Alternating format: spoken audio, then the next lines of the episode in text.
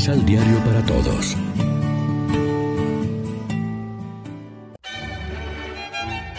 Proclamación del Santo Evangelio de nuestro Señor Jesucristo, según San Lucas.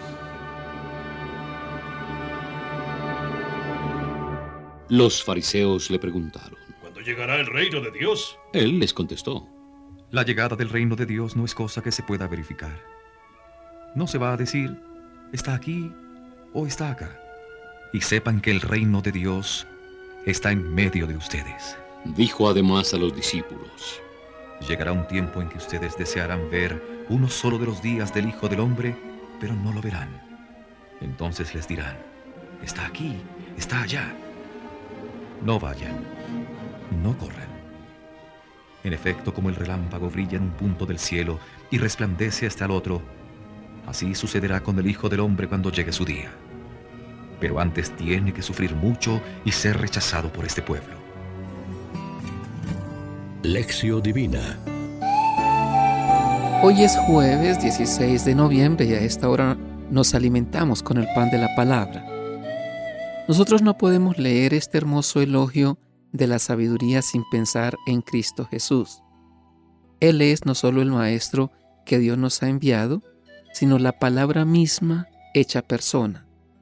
La palabra se hizo carne. Él es la sabiduría en persona. Pero a la vez tenemos que preguntarnos si teniendo más luces que los creyentes del Antiguo Testamento, estamos asimilando de hecho esta sabiduría de Dios.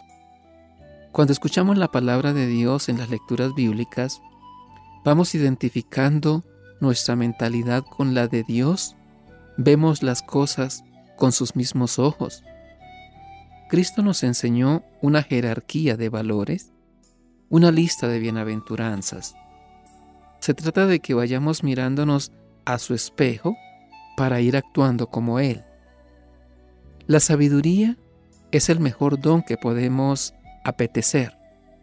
Una sabiduría que no solo es sentido común y sensatez humana, que no es poco, sino también luz que impregna nuestra visión de las cosas y de los acontecimientos viéndolo todo desde Dios.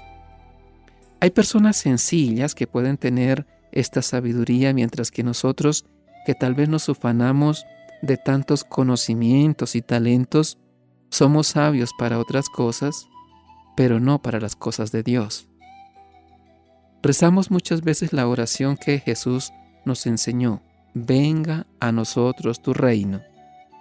Pero este reino es imprevisible, está oculto, pero ya está actuando en la iglesia, en su palabra, en los sacramentos, en la vitalidad de tantos y tantos cristianos que han creído en el Evangelio y lo van cumpliendo.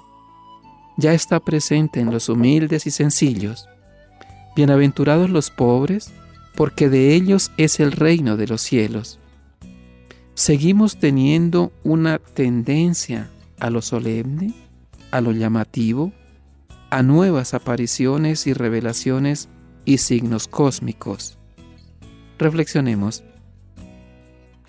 ¿Cómo es nuestra percepción del reino de Dios como una realidad lejana, distante, que nada tiene que ver con el mundo, con nuestra vida presente?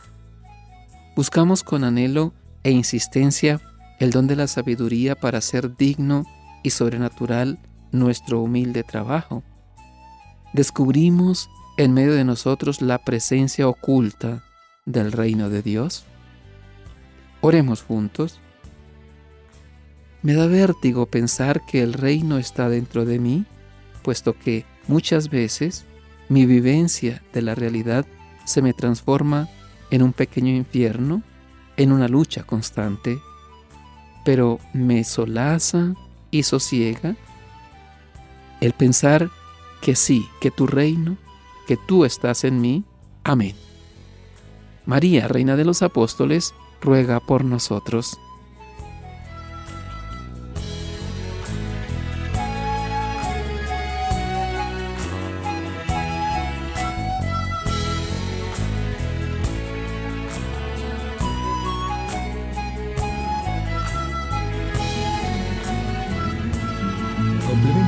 De la Alexio Divina adquiriendo el emisal Pan de la Palabra en Librería San Pablo o distribuidores. Más información www.sanpablo.co Pan de la Palabra. Vive la reflexión.